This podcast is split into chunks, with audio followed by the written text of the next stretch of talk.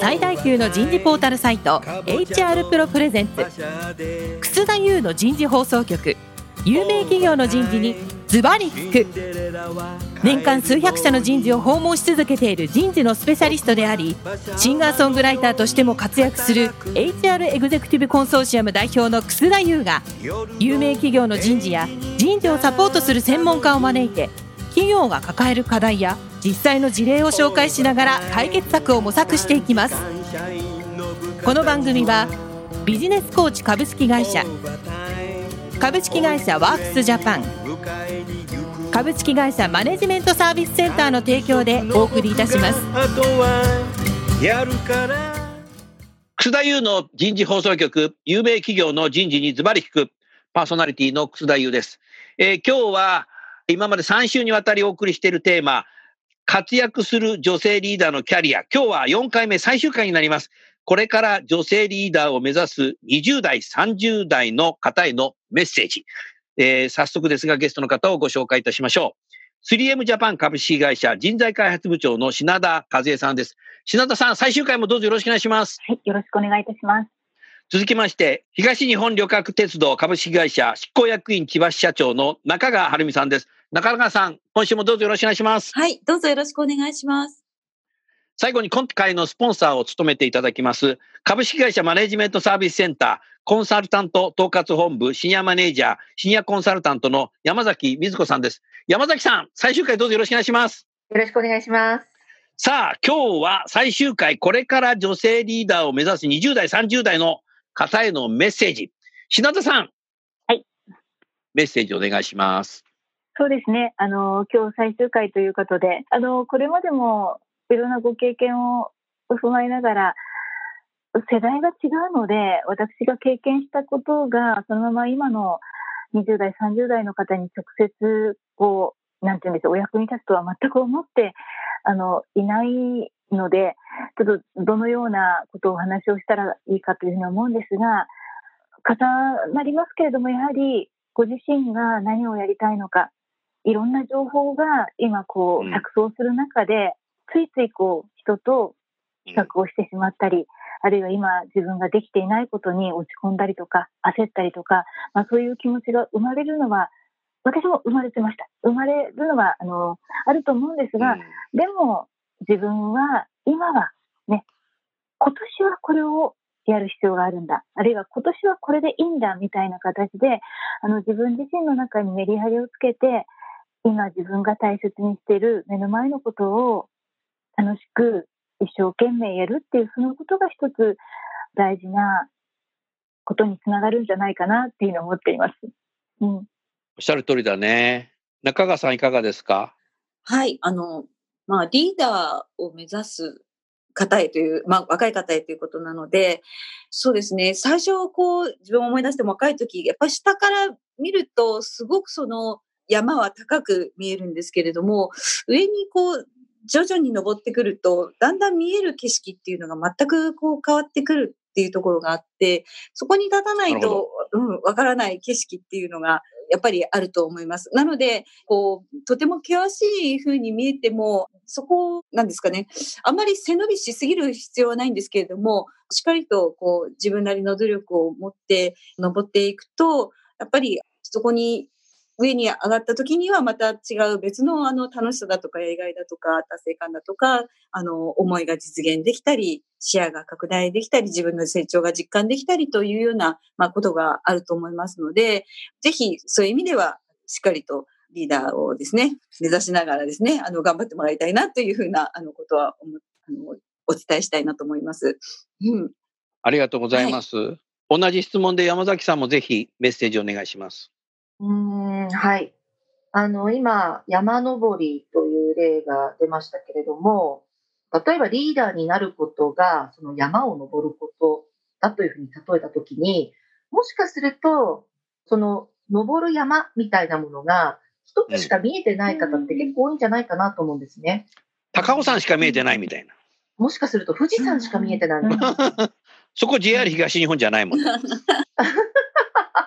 まあいいやいいや、うん、はい、いいですよ、番組的に言っただけ。うん、あの要は、えっと、山といえば富士山っていうふうに思ってる人にとってみると、山を登ることってとても大変なことに見えるんですけど、まあ、それこそ今あの草先生おっしゃったような高尾山もあるじゃんっていうふうに思った瞬間に山登りに対するイメージってやっぱり変わってくると思うんですよね、うんうん、で富士山だって登ってみるとルートによっては随分こう楽にね登れるようなルートもあるし、それから良きガイドがいれば素人でも安全にそしてゆっくりと登るっていうこともまあできたりはするんだと。なので私からもしお伝えすることがあるとすると、いろんな山があるからなんかワンパターンで見ないで自分に合いそうな山って見つけてみてもいいんじゃないかなと。その山の高さがどこまで行く山なのかっていうのは、それこそあの品田さんがおっしゃってたように他人と比べる必要はなくて、自分が登りたいなと思う山を見つけてそこに登ってみるっていうくらいの気持ちであのリーダーみたいなものを目指していただけるといいんじゃないかなというふうに思っています。それも各駅でもいいし、うんうん、快速で行こうと思う人は快速で行けばいいし、うん、僕なんかだって人生各駅停車だもん。そうですか？それ、ん？そうですか？また新幹線とか言うんでしょう。いや僕の場合は僕は夜行列車だね。夜行列車だね。夜ば夜ずっと仕事してたから。うんでもそうだね。でもね、こう、今回ね、世界中のこのパンデミックを見ていてさ、改めて日本って先進国だなっていうふうに思いましたね。これだけ地球規模のいろんなね、国のニュースってあんまり普段見ないじゃない。うん、だからやっぱ日本はね、先進国だしさ、自分のキャリアは自分で作るっていうことが本当自己実現できると思うのね。だからそれは山あり谷ありなんだけども、うまくいかないこともあるし、乗り換え電車間違えちゃうこともあるんだけど間違えたって島だからさ、戻ってこれんだよ。だからそう考えた時ね、本当先進国なんで、どういう人生送ってもね、結構ね楽しいと思う。で特にリスナーは人事なので、人事の人たちっていうのはどこの会社に行っても結構ね通用するって言われてるんですよ、うん、だから何かっていうと、別に転職しましょうっていうこの番組じゃないんだけど、人事の仕事にもいろいろある。で人事にながら営業に行ってもいいし、また営業から人事来た人もいると思うんだけど、だからそういう意味ではあのリスナー人事なので、人事の場合は自分ごとのことも考えられるし、だからあの中川さんみたいに支社も千葉や神奈川、横浜経験したり、人事に来たり、えーね、現場渋谷の駅にもいたっていうことで、もう何でもやっちゃうっていう、そういう人生のキャリアの作り方もあるし、品田さんみたいにもう人事一貫して人材開発でやっていくんだっていうことで、もうねアメリカの会社なのにアジア任されているというようなキャリアもあるし、でもこれは多分あの、社会人いちねん生の入社式ではそこはよぎってないと思うんだよ、ふたりともね。だからやっぱり最初のだいいっかいめにね、品田さんが言ってた通りなんじゃないかな。だから、あの、今のにじゅう代、さんじゅう代の方も人事であれば、とにかく目先の仕事はこう一生懸命やりながら、あまり他人と比べることはなく、まあ一言で言っちゃこういう言い方していいかどうかわかんないけど、我が道を行けば、何か光が見えてくるんじゃないかなっていうふうに思うな。山崎さん、お二人に何かご質問ございますか？このにじゅう代さんじゅう代のメッセージについて。いろんなこう若い女性たちの話を聞いていて、えー、さんじゅう前後ぐらいのどこかで、うん、何かこう転機があるような気がしてるんですね。例えばそれは一つ上のポジションみたいなものを引き受けようというような覚悟がなんとなく芽生える瞬間とか、まあ、それは前回の放送のテーマでもありましたけれども、ワークライフバランスのようなところで何かご自分の中でちょっと軸がこう見えてくる瞬間とか、なんかさんじゅう前後の過ごし方って結構あの女性の中では大事かなと思うんですけれども、お二人がそのさんじゅう前後のところでなんかこうギアチェンジをした瞬間があったとか、何かこう価値観がこう変わられたとか、なんかそういうエピソードっておありになったらぜひお伺いしたいなというふうに思っています。まあ品田さんはどちらかというとね、転職されたっていう経験かもしれないね。まあもうさ、僕の答え言っちゃいけない。僕は品田さんじゃなかった。品田さんどうですか？えっと、はい。えっとですね、まず一番最初に、あ、これでいいんだって思った一つの経験があるんですが、はい、ジェイアール 東日本勤務時代ですね、空港第二ビル駅に、うん、あの初めての助役職で女性として移動が決まった時、うん、自分の部下がにじゅうにんにじゅうごにん全員自分の父親と同じぐらいのもう鉄道業を一貫してこうやってきている。えー、そうだったの？そういう人たちが全員自分の部下になるわけです。わお。何にも知れない。電車の動かし方も知れない。うん、駅のその運用っていうんですかね、うん、あのそういったことも何も知らない人間が、うん、まだにじゅうはっさいだったと思うんですね。あの時にじゅうはちかにじゅうきゅうの時です。助役として現場に行きました。うん、もう自分は不安に苛まれて、うん、こんな何もにできない人間がその職場をずっと預かってきていて、鉄道業に誇りを持っている方の上司として行った時に、うん、自分が逆の立場だったら絶対嫌だなと思うだろうなと思ったんですよ。なるほど。当然ですよね、うん、こんなにじゅう代の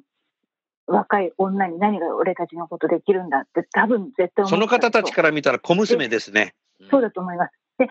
そういった状態のところで、でも自分、まあ、行きますって言ってその来た船に乗ったわけですよ。目の前に来た船に、うん、いや分かりました、乗りますと言って行きました。でやっぱり最初何もできないわけです。何もできないし、挨拶しても返事も返してくれない、うん、まあ、そういった中でも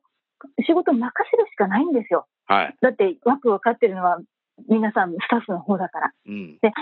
いざでもじゃあ自分に何ができるんだろうというと、それこそ今中川さんがいらっしゃる空港第二ビル駅は千葉支社の管轄なので、あ、そうなんだ。まあ、支社の情報だったり、その会社全体のこれから新しいこういう方向でやっていくよっていうそういう情報が、うん、そのポジションだから情報として入ってくるんですね。なるほど。まあ、その時にそういう情報を自分の手元に隠さないで全てオープンにする、報告するとか、まあ、そういう立場のところにおいて、そのポジションパワーだから持っている情報を包み隠さずメンバーに伝達する。そしてメンバーの持っている力や今までの経験を引き出すっていう役割で自分はいいんだって、やっとそこで、その年下で女性で何の経験もない人がポジションに入っていった時も、うん、まあ、まさに先ほど、先ほどというか、あのチームが変わるとリーダーも変わるじゃないですけど、リーダーがもう何でもできて俺についてこいっていうスタイルではなくて、うん、メンバーの持ってる力を引き出すっていうことができれば、そのリーダーとしての役割としてチーム全体としてあの最高のアウトプットが出ればいいわけですよね。なるほど。なのであのメッセージに伝わりますけど、なんかいや絶対こんなの私には無理とか、なんか自分に最初に決めつけないで、来た船には乗ってみる、やってみる。で、あとは自分ができないところはメンバーがその力を持ってるはずなので、その力を持ってるメンバーの力を引き出して、メンバーに助けてもらいながら、チームとしてのアウトプットを出すっていうことが、リーダーポジションでは逆にできる立場なので、情報入ってくるし、なんかぜひ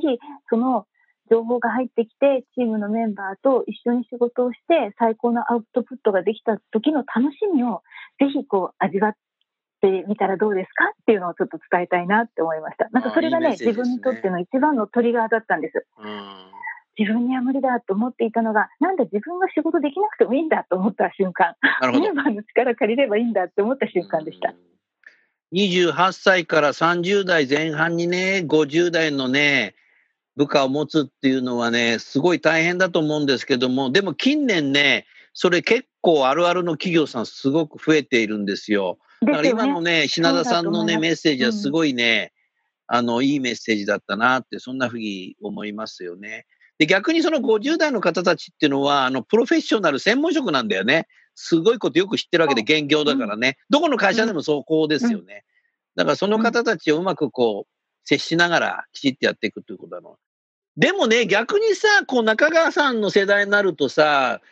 千葉支社なんかもうものすごい何千人もこう部下にいるんだろうけど、入社した時はそこんなのもあんま考えてなかったんだけど、いざそこに来るとさ、多くは自分より年下なんだよね、もうね。ああ、今はさすがに自分よりも年下の部下の方が多いですけども。そうですよね。やっぱりええでもやっぱり若いその係長クラスの時とかはやっぱりほとんど上、うん、上の人ばっかりだったんだよね。はい。なるほど。うん、そうですね。でも私は先ほど の, あの山崎さん の, あのご質問にお答えすると、私の場合はそのさんじゅうぜんごってまだ全然リーダーでもなんでもなくて、うん、本当に一番下っ端の方だったんですけども、うん、ちょうど前々回ぐらいの時の放送でちょっとお話ししたその、えっと、ポケモンスタンプラリーみたいなのをの企画を任されて、うん、楽しいなそれ。やったのがちょうどにじゅうきゅうさいぐらいの時で、でその時にすごくその仕事の面白さだとか醍醐味だとか、うんまあ、すごく苦労もあったので、うん、こうちょっと自分のこう身の丈よりもちょっと上の仕事をすることによるその成長実感みたいなものをすごく感じたので、でその後さんじゅっさいで結婚してさんじゅういちで子供を産んで、まあ、育児休職取って復帰してきた時にやっぱりそのあの時のその仕事の面白さだとか醍醐味だとかっていうのを味わっていたからこそこうもう少し頑張ってみようという気になれたっていうことがあるので、うん、ちょっとこう身軽な時に自分がその身軽でとにかく仕事にもう集中できるような、まあ、そういう状況の時に精一杯こう打ち込んでみるっていうのもすごくその時に成長実感を感じておくっていうこともあの非常にあのその後の、まあ、キャリアアップの時にいろんな困難にぶち当たった時の支えになるんじゃないかなっていうのはすごく思います。ああ、今中川さん話取れるけどポケモンのラリア、僕子供さんにんいるけど、はい、どの子供と一緒行ったか分かんないけど結構行ったね。夏休みだよねあれ。あ、そうですね。秋葉原はとにかく降りたな。あとは柏、松戸、新松戸にもあったような気がするな。あのもうずっとやってて毎年やり方変えてるんですけど。あ、だからだね。はい。えでも私もあのまさか自分がその独身時代にやったものが、うん、あの自分の子供と一緒に回ることになるとは思わなかった。回ることになるほど続くとは思わなかった。いやあれはね、降りたことない駅に降りるから子供がそのスタンプ欲しさに降りなきゃいけないんで、うん、新たなる発見するよね。そうですね。結構全然違うとこまでなんか行っちゃったんだけど、錦糸町だからどこだ、岐阜町じゃない、どこ。こんなとこ来たことないよみたいな。あれは、ね、あれは面白いよああいうの。ね、またどんどんいろいろ今はね、あのスタンプじゃなくてあのこう電子化というか。電子化してんだ今。やり方ね、はい、変わったりとかっていうこともあるんですけど、はい。うん。すごくいいと思いますね。まあ、はい。結構あれですか、品田さん、スリーエム さんの若いにじゅう代さんじゅう代の女性または。中川さん ジェイアール 東日本の、まあ、千葉支社のにじゅう代さんじゅう代の女性って今結構その託児所があったりご主人も結婚してたら結構育児に協力してくれたり育児休業を取ったりとかその辺やっぱもう普通になってますか？あのー、先ほど来お話が出ていましたが今のにじゅう代さんじゅう代の社員においてはもう男性女性のいわゆるこう昔ながらの役割分担ということがすごくそのあたりの壁がなくてですね、うん、こうお互いの時間を配慮しながらそれぞれに分担をしてやってるというのはすごく感じます。なるほど。でしかしながらいざ育児休職を取るということになると、うん、やはりですね男性社員の取得率というのはやはりまだまだあの上がってこないというのが現状ですね。それなんで上がってこないの？出世に遅れちゃうの？うん、あの育児休職を取ってもいっしゅうかんとか長くていっかげつとか、まあ、それぐらいの形ではっきりと声としては出てきてないですがやはりこうそうですね出世に遅れるということは実際ないんですよ。ないんですがやはりこう周りの目を気にされているとかあるいはやはり上司に理解されにくいとか、まあ、そういうような声はなんとなく聞かれてきます。品田さんありがとうございます。そうあいえなので一方で、うん、ジェイアール 東日本さんのご状況をお伺いしたいなって思います。はいあのありがとうございます。弊社の場合はかなりですね世の中の傾向に比べてみると男性の育児休職はあの昔から多いのかなっていうふうに思っています。あのそうですね非常にまあ確かに女性の方があの長く取る傾向はあって、えー、男性の方が短いんですけれども、うん、そんなに、なんていうんですかね、世の中の企業よりは、その、えー、抵抗感が、うん、少ないのかなと、ちょっと思っているところがありまして、なぜか、まあちょっと多分ですね、仕事なんかもえっと、例えば駅での仕事とか乗務員だとか、あの交代制の勤務だったりして、いわゆるその自分一人がずっと抱え込む仕事というよりは、こうその日であのしっかりと次の人にこう引き継いでいくようなやっぱり仕事が、うんまあ、多いので、うんまあ、そういうところかなっていうふうには感じています。なるほど。えー、まあだからいずれにしろお子様がいらっしゃるいらっしゃらなくても自分でその有給も取りやすい時代になってきてるし、自分で何かこう会社のキャリアをどうするかっていうことも大事だけど、人生として何を楽しむかなってっていうことで、会社の居場所だけじゃなくて何か違う自分のワクワクする場所っていうのもこう作ってった方がいいかもしれないね。そうしないとなんかこう ジェイアール さんはなかなか在宅勤務は現場の方はできないかもしれないけど、在宅勤務中心の会社は本当にね一日中ね四六時中仕事しちゃうことになるので、えー、今日のね、あの、品田さんじゃないけど、今日は仕事しないのみたいなと、土、土日はこれなのみたいな、なんかこう決めて、じ、自分で趣味の世界だとか、何かこうね、山登りでもいいし、山登りはあまり女性しないかなわかんないけど、なんかそういうのにどんどん没頭していくっていうのはこれ重要なんじゃないかな。で、特にこれからやっぱり人生ひゃくねん時代って言われているしさ、もうひょっとしたらろくじゅうごさい定年で最高齢でななじゅっさいの社会作ろうなんていうのは、アベノミクスの次の総理も多分同じこと言う、言うだろうから、そうなった時に人生長いので、もうごじゅうねんぐらい同じ趣味でなんか没頭するぐらいのさ、時間は作れる時代になったと思うので、僕の時代はとにかくね、あのにじゅうよじかんの働くっていうのがあったんで、睡眠さんじかんで頑張ってきちゃったんで、今頃になって好きなことやりだしてるけども、それができる時代になってるので、多分仕事のキャリアだけ作るっていうんじゃなくて、なんか趣味のキャリアっていうのもあるんじゃないかなというふうに思うので、そういう中で趣味の世界でリーダーになるっていうのももしかしたらあるかもしれないなというのは今日聞いててね、すごい思っています。で、そういう意味では、あの、仕事とプライベートのワークライフバランスっていうのもそういうところに少しシフトするんじゃないかなって今日ふうに思いました。それではですね、最後に三方にですね、リスナーの皆さんにですね、一言、人事のね、えー、方たちにメッセージを添えてですね、番組を終わりたいなって思います。じゃあ、山崎さんからいこうか。はい、そうですね。二つほどありますが、えっと、一つは、人事にいると、その、いられる財産って多分こう、人との接点とか人脈みたいなものをすごく築きやすい、まあ、仕事だったりすると思うので、あの多くの人たちにぜひ触れてほしいと、それがご自身のこうキャリアを形成するときのいいこう材料になっていくんじゃないかなと思いますので、まあ、今あの人事にいらっしゃるのであれば、この時間をちょっと大事にして人脈形成というところは取り組んでいかれるといいなというふうに思います。でもう一つは、まあ、先ほどあのお二方からそのさんじゅうぜん後のところの、ね、天気のお話を伺ったんですけれども、私もにじゅうだいの比較的身軽に動けるときに、まあ、いろんなことにこうチャレンジをされたり腕試しをされるみたいなのっていいんじゃないかなと思うんですね。なので機会があったらどんどんこうチャレンジをして、やったことないことにトライをしてみて、でそこでできたできないが次の、ね、キャリアを考えるためのいいきっかけになると思うので、まあ、トライをしていただきたい、このにてんをお伝えしたいなと思います。ありがとうございました。じゃあ続きまして中川さんお願いいたします。はい、あのー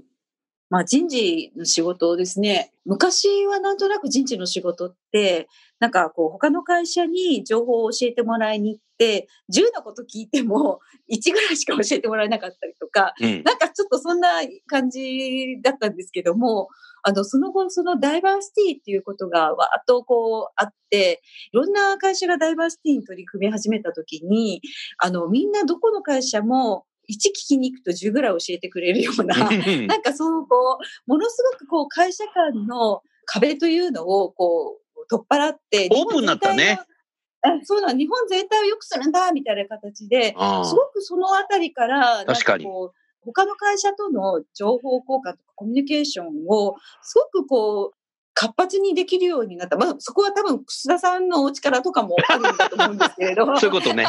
え、でも、本当にいろんな会社の方の人事の方のお話を聞く機会とかもすごく積極的に設けてくださったり、いろんなあの情報をあのすごくあの教えていただいて、うん、あの本当に勉強になりましたし、お人事のお話って、ちょっと全然違う事業形態だったりしても、他社の取り組みがすごくあの勉強になったり、うん、あの参考になったりあのするので、うん、あのこれからもこういったいろんなそういうこう情報交換みたいなものの場っていうのはすごくあの大切にし、あのしていくといいと思うし、私もこれから人事専門ではなくなりましたけど、あのこれからもあのいろんな教えをぜひいただきたいなと思っています。ありがとうございました。それでは最後に品田さんお願いいたします。はい、そうですね、あの私からもふたつあります。まずひとつは今お二方がおっしゃっていただいたことと関連をするのですが、我々が対応する社員のニーズは様々です、うん。そして一方でその社員に、その個人に寄り添いながらも、一方で企業としての一スタンスは守らなければいけないという、非常にこう難しいコミュニケーションをしなければいけない立場でもあると思うんですね。はい、まあ、その時にぜひその相手の立場も理解ができるようになるためには、ご自身の中に多様な経験をぜひ積んでいただきたいなというのを思っています。なるほど。あの私個人のことで恐縮ですが、自分自身の親を介護した経験、うん、あるいは派遣社員で働いたいちねんかんの経験、うん、まあ、そういった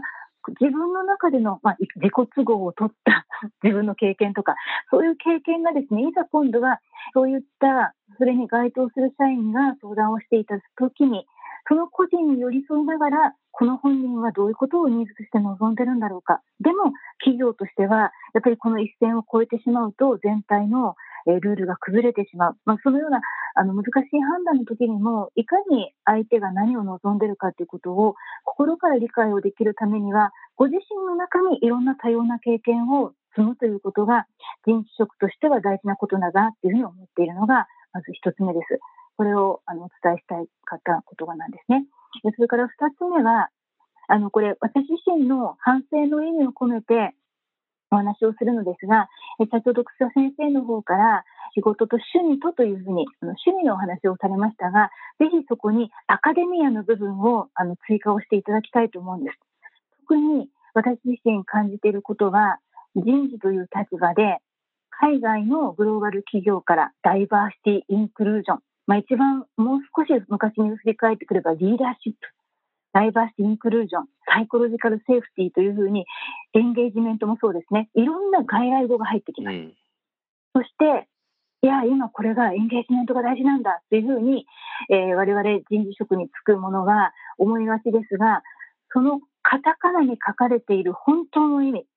エンゲージメントというのは本来どういう意味から派生してきた言葉なのか、サイコロジカルセーフティーという心理的安全性というのはどういう部分が本来の意味なのかということを、一番最初に書かれた研究論文を読むとか、その本質的なところを理解をしてその言葉を使っていき、そしてそれを自分の自社の企業の中で浸透させていくっていうことをしないと、表面的な言葉の理解だけで進んでしまう怖さを人事職として感じることがあの少なくないので、まあ、そういったことがあって自分自身もアメリカの大学院に行って勉強してきたというのが背景にあるんですが、あのぜひそういった海外からの言葉が、ね、新しいコンセプトが出てきたときに、本当にその本来の意味を知って、そしてそれを実践していくということを心がけていきたいなというふうに思っております。うん、以上です。品田さん、ありがとうございました。僕はたまたまね、アカデミックの時のななねん自分で働いちゃったんで、アカデミック行きましょうっていう発想は品田さんから言われて確かにそうだなと思っていて、最近別なところで、ね、議論したときに、今日本企業の人事の人たちはあんまりこの人事に対する思想がないというのがすごくあって、それ何なんだかっていうと、やっぱり書店だとかネットにある山ほどの何かこうノウハウ、うん、ノウハウ本の本ばっかり買ってると、うん、特に薄っぺらい、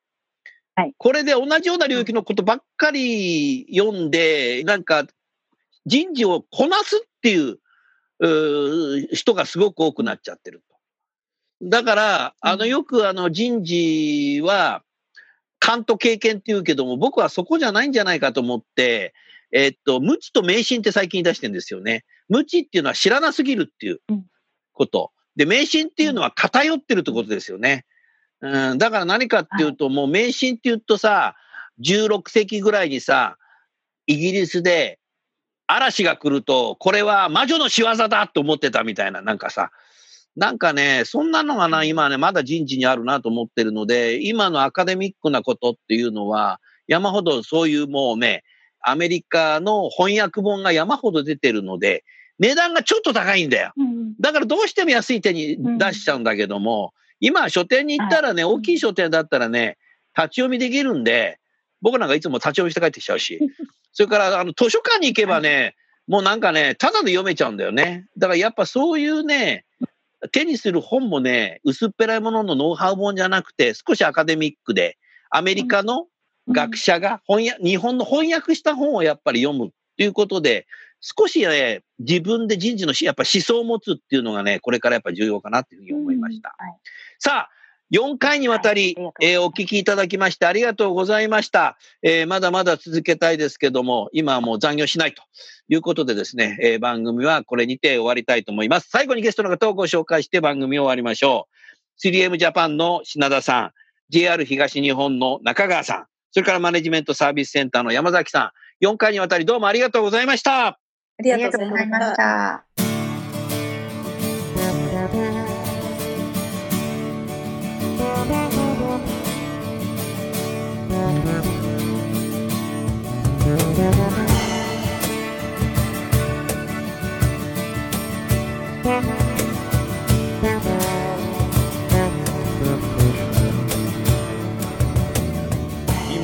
今日のお話はいかがでしたか？楠田優の The Times Will Change 時代は変えられるとともにエンディングといたします。この番組は日本最大級の人事ポータルサイト エイチアール プロのウェブサイトからもお聞きいただくことができます。 エイチアール プロでは人事領域で役立つさまざまな情報を提供しています。ご興味がある方はぜひウェブサイトをご覧ください。この番組は人と組織の生産性を高めるビジネスコーチ株式会社、企業の人材採用支援、キャリア支援を通じて人と企業の持続的な成長と価値創造に貢献する株式会社ワークスジャパン、企業の人材戦略・人材育成のプロフェッショナルカンパニー株式会社マネジメントサービスセンターの提供でお送りいたしました。それでは来週もお楽しみに。でき